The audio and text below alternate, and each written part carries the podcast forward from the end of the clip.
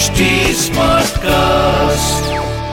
आप सुन रहे हैं एच डी स्मार्ट कास्ट और ये है फीवर एफ एम प्रोडक्शन। ये दुनिया हर पल बदलती है, पर जो नहीं बदलता वो है घटनाएं, और मैं इन सभी घटनाओं का साक्षी। मैं हूं आकाश। मैं वो आंख हूं जो अपलक सब कुछ देखती है। मैं आपको अंधे धृतराष्ट्र के बेटे दुर्योधन और पांडवों के भीतर चल रहे महाभारत की कहानी सुनाने आया हूं। दुर्योधन जो जीवन भर पांडवों का दुश्मन बना रहा।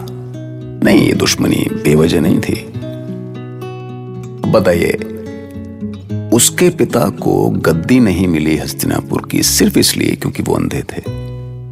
उसके सामने जीवन भर उसकी मां आंखों पर पट्टी बांधकर जीती रही, और वो जीवन भर यही सोचता रहा कि आखिर उसके साथ ही ऐसा क्यों हुआ। आखिरकार नियति ने अपना वो खेल खेला जब द्रौपदी ने हंसी हंसी में कहा, अंधे का बेटा अंधा। बस वो दिन और आज दुर्योधन ने तय किया कि अब इस आग में या तो कौरव जलेंगे या पांडव, और हां, पूरे के पूरे। मेरा बदला पूरा तो होगा ना बाबा। इंद्रप्रस्थ में इन पांडवों ने जो मेरा अपमान किया है, मैं उसे जीवन भर भूल नहीं सकता बाबा। मेरे आत्मसम्मान को लात मारी है और नीच पांडवों ने। भांजे, लोमड़ी सा सोचो, बाघ सा नोचो। तुम्हारे अपमान से हजार गुना अपमानित होंगे ये पांडव। इन्हें तो छिपने तक की जगह नहीं मिलेगी। मामा ने अभी पूरे पासे ही कान खोले, जीवन भर सर नहीं उठा सकेंगे ये सब बोले। लेकिन मामा, मैं उस द्रुपद कुमारी पांचाली से बदला कैसे लूं? उसकी वो हंसी मामा आज भी मेरे कानों में पिघले शीशे जैसी पीड़ा देती है। पांचाली की हंसी चीत्कार में बदल जाएगी भांजे। वो तो दया की भीख मांगती फिरेगी। वो इसी सभा में लोगों के पैरों पर गिर कर गिड़गिड़ाएगी भांजे।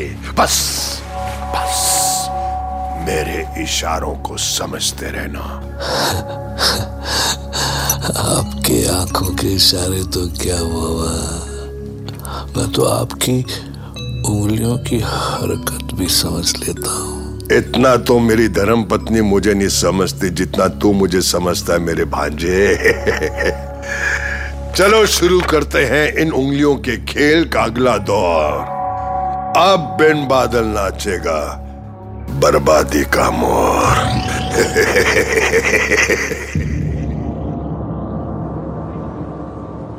युधिष्ठिर महाराज अपने दो छोटे भाइयों नकुल और सहदेव को तो आप हार ही चुके हैं, पर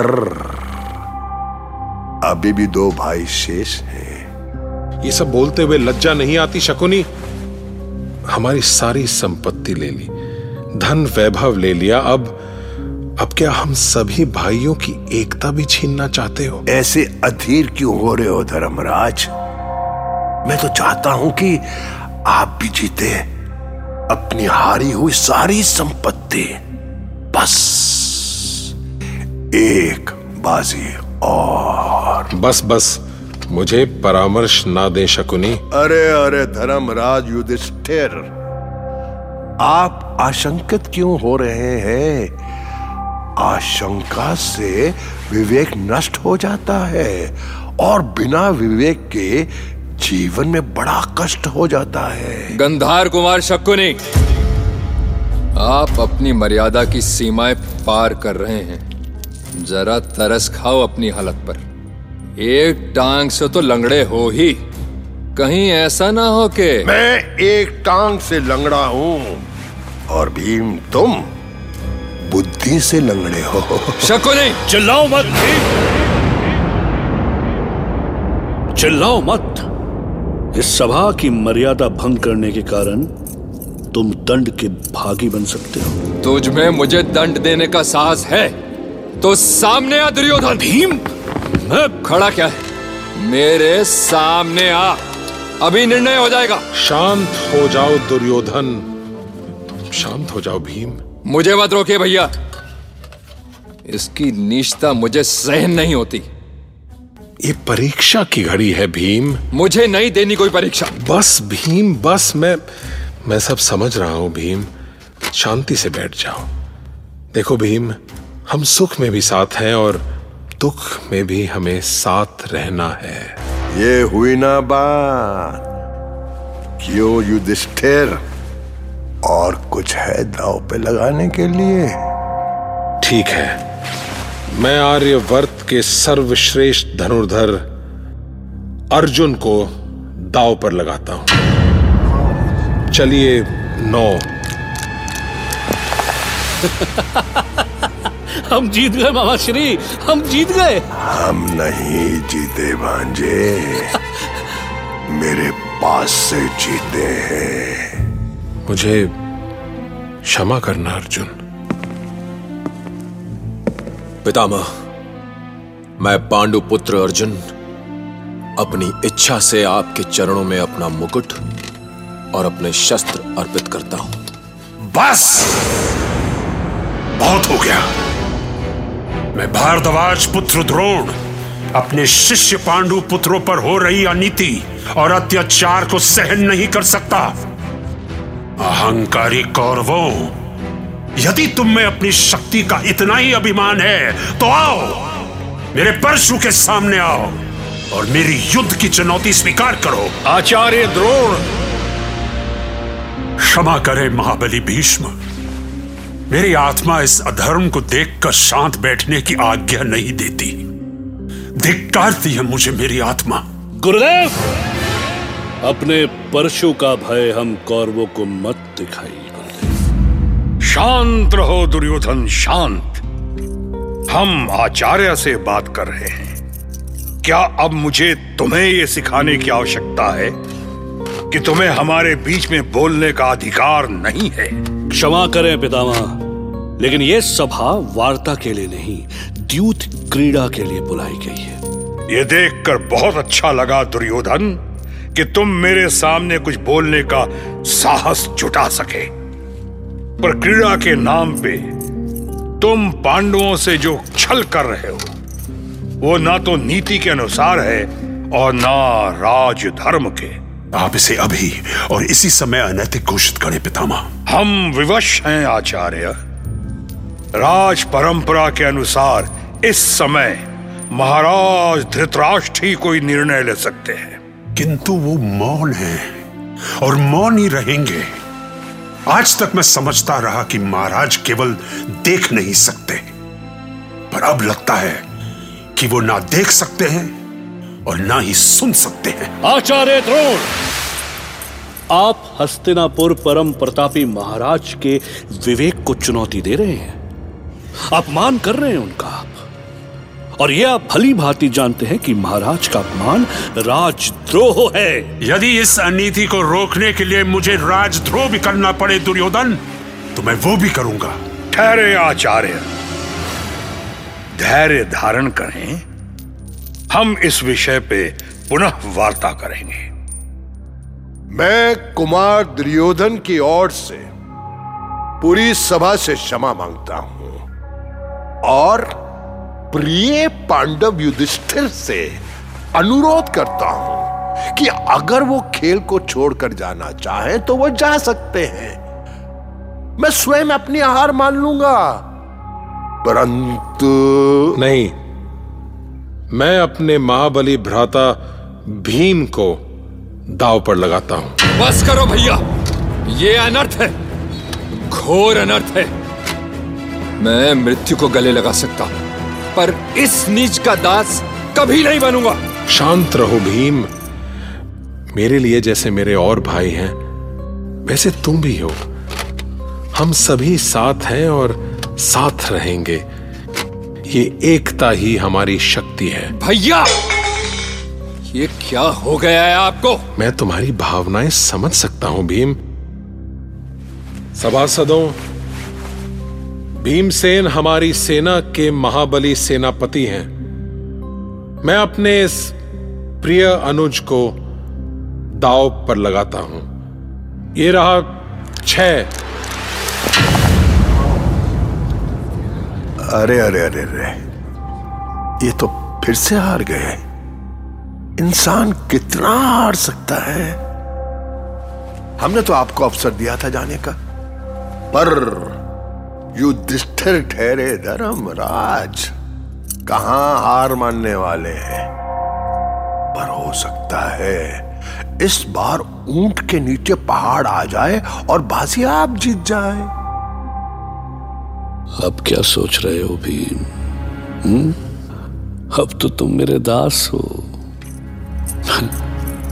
मेरे सबसे प्रिय दास।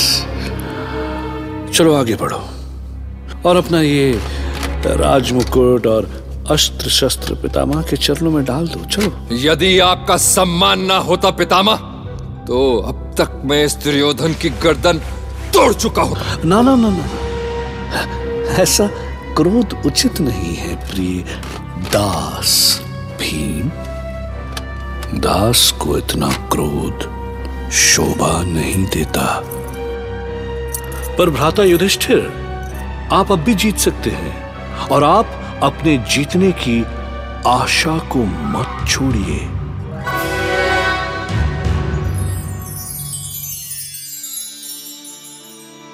अब कैसी आशा, कैसा विश्वास निहारिका। पांडवों ने केवल स्वयं को दाव पर नहीं लगाया है, वो अपनी आशा, अपना विश्वास भी हार चुके हैं। और धर्मराज अब भी दाव लगाने के लिए बैठे हैं, जबकि उनके पास तो कुछ भी नहीं बचा। कुछ भी नहीं बचा है महारानी। तुम्हारे आंसू बहाने से कुछ नहीं होगा निहारिका। वो धर्मराज हैं, वो जो चाहेंगे वही होगा और हमें हमें उसके लिए तैयार रहना होगा। क्या आप कुछ भी नहीं कर सकती महारानी? वो आपकी हर बात मानते हैं, क्या आप उन्हें रोक नहीं सकती? नारी जितनी तन की सीमाओं में बंधी है, उससे अधिक मन की सीमाओं में बंधी है निहारिका।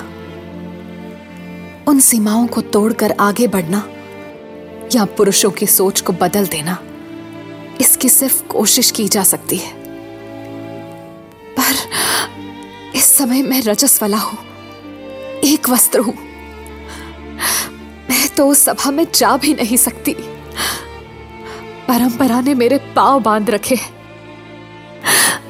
और फिर और फिर मैं उनके लिए क्या कर सकती हूं जो पहले ही कौरवों के दास बन चुके हैं?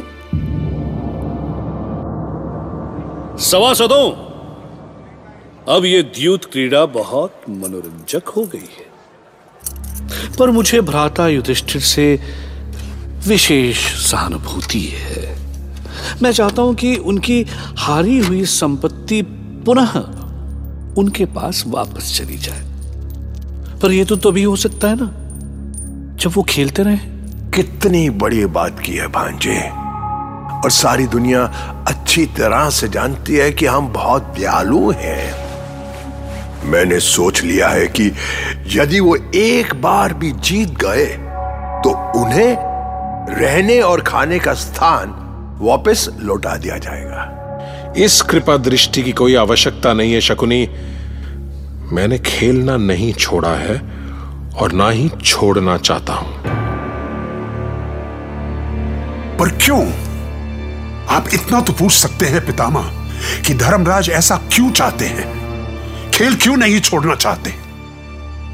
क्या अभी भी उन्हें विश्वास है कि वो जीत सकते हैं? नहीं आचार्य द्रोण, युधिष्ठिर अच्छी तरह जानता है कि अगला दांव भी वो हारेगा। तो फिर क्यों खेल रहे वो? मैंने इन पांडवों को जीतने की युद्ध कलाएं सिखाई हैं। ये पहली बार देख रहा हूं कि युधिष्ठिर हारने के लिए खेल रहा है। उसकी पीड़ा केवल मैं समझ सकता हूं आचार्य। क्योंकि आज वो भी उतना ही विवश है जितना मैं। पहले उसने खेलना इसलिए स्वीकार किया क्योंकि निमंत्रण उसके तात धृतराष्ट्र ने भेजा था, और अब जब वो सब कुछ हार चुका है तो इसलिए खेल रहा है कि अपने भाइयों को साथ रख सके। पर दांव लगाने के लिए उनके पास अब है ही क्या? वो स्वयं है। अभी उसने स्वयं को कहां हारा है आचार्य? सभी भ्राता एक साथ रहे, इसलिए वो अपने भाइयों के बाद अपने आप को भी दास के रूप में देखना चाहता है। गांधार कुमार शकुनी, अब मैं स्वयं को दांव पर लगाता हूं। अब देखिए, एक महाभारत जो धर्मराज युधिष्ठिर के मन में चल रही थी, उसे पितामह भीष्म भी देख रहे थे। अब देखना पड़ेगा सामने हो रहा है। देखते रहना एक्चुअली उनकी मजबूरी भी थी, जबकि धृतराष्ट्र की आंखें तो ईश्वर ने ही बंद कर रखी थी। भाई सब पैदा ही अंधे हुए थे, वो देख नहीं रहे थे, पर संजय उनकी आंख बने हुए थे। अब ये समझना बहुत मुश्किल था कि ये सब देखकर वो खुश हो रहे हैं या दुखी हो रहा है। कोई नहीं समझ पा रहा था कि खुद को हारने के बाद युधिष्ठिर अब और क्या दांव पर लगाएंगे, जबकि उनका हारना तय था, because Shakuni was there with the whole bag of his tricks. सुनते रहिए महाभारत।